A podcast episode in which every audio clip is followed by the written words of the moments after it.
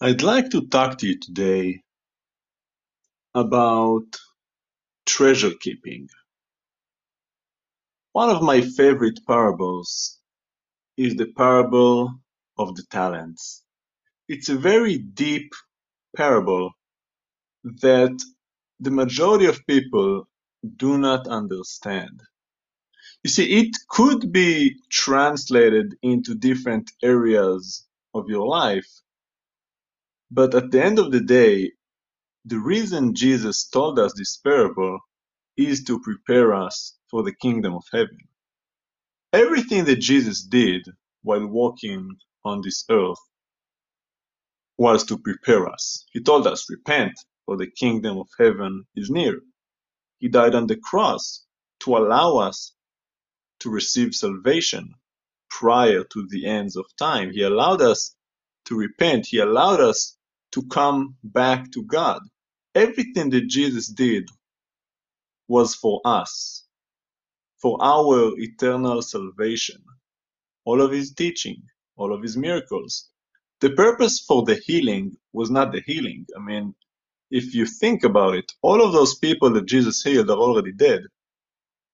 Lazarus died. The the 12 year old daughter, the, the daughter of Jairus, the synagogue leader, died. They all died. So does it really matter if you get a healing? Does it really matter if you're being resurrected once? You're gonna die again.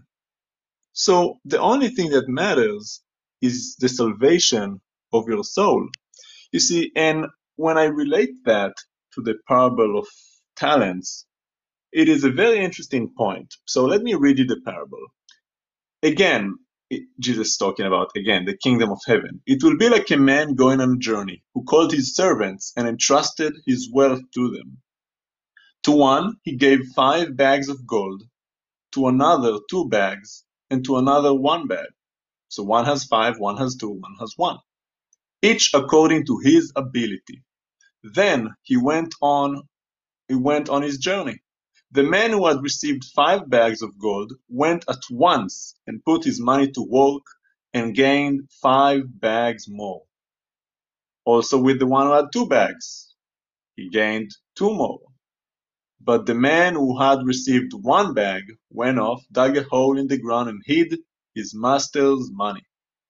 After a long time, the master of those servants returned and settled accounts with them. The man who had received five bags of gold brought the extra five. He said, Master, you entrusted me with five. See, I have gained five more. His master replied, Well done, good and faithful servant. You have been faithful with a few things. I will put you in charge of many things. Come and share your master's happiness. Same thing with the one with the two bags. I have gained two more. Said, Well done, good and faithful servant. Then the man who had received one bag said, Master, I knew that you are a hard man, harvesting where you have not sown and gathering where you have not scattered seed. So I was afraid and went out and hid your gold in the ground. See, here is what belongs to you. Of course, the master replies, You wicked, lazy servant. So da da da da da da. Well, then, you should at least put it in the bank. So take the gold from him, give it to one of, the one who has ten bags, for whoever has will be given more, and they will have an abundance. Whoever does not have, even the little they have will be taken from them. Now that specific line is repeated in many different times in the New Testament. Those who have little, even the little that they have will be taken from them, and those who have will receive more. You see, you could compare this parable of talents to the knowledge and wisdom of God. You see, we like to always learn more and dissect more and study and research and read and watch and do all these different studies and gain more knowledge.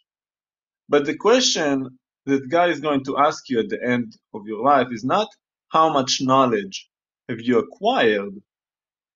It's not about were you given one bag, two bags, or five bags, but He is going to ask you, what have you done with the knowledge you have been entrusted with? See, it does not matter if God has given you a lot of knowledge or a little knowledge, but it does matter what do you do with what you have. Because you see, the excuse of the servant who had one bag, I'm assuming he's like, well, I only have one bag. I'm not gonna risk losing it because you know he's a hard man and he's gonna he's trying to reap a reward without doing the work. Da, da, da, da. He was just a lazy, wicked servant. He didn't want to do anything, so he just hit it in the ground. He's like, well, I'm just gonna give it back to you. And that is why he was wicked. It wasn't because he had one bag. He could have had five bags, but he didn't do it because he had one bag. The one bag he received was due to his abilities. You see, the master already knew, eh, this guy, I'm going to give him one bag. The other guy, I'm going to give him five. He's probably going to do something better with it. So God is never surprised. He already knows what he's giving you. He gives you the talents according to your ability. He's giving you the amount of knowledge that you can handle. You see, Adam and Eve's sin was they ate from the fruit of knowledge of good and evil. They wanted more knowledge, even though God has not entrusted that knowledge to them. He told them not to eat from the fruit. But they were arrogant and they defied God, and that is why they got punished. See, not much unlike the the guy who had the one talent, hit it in the ground. It's a different story, but the principle is the same. Disobedience.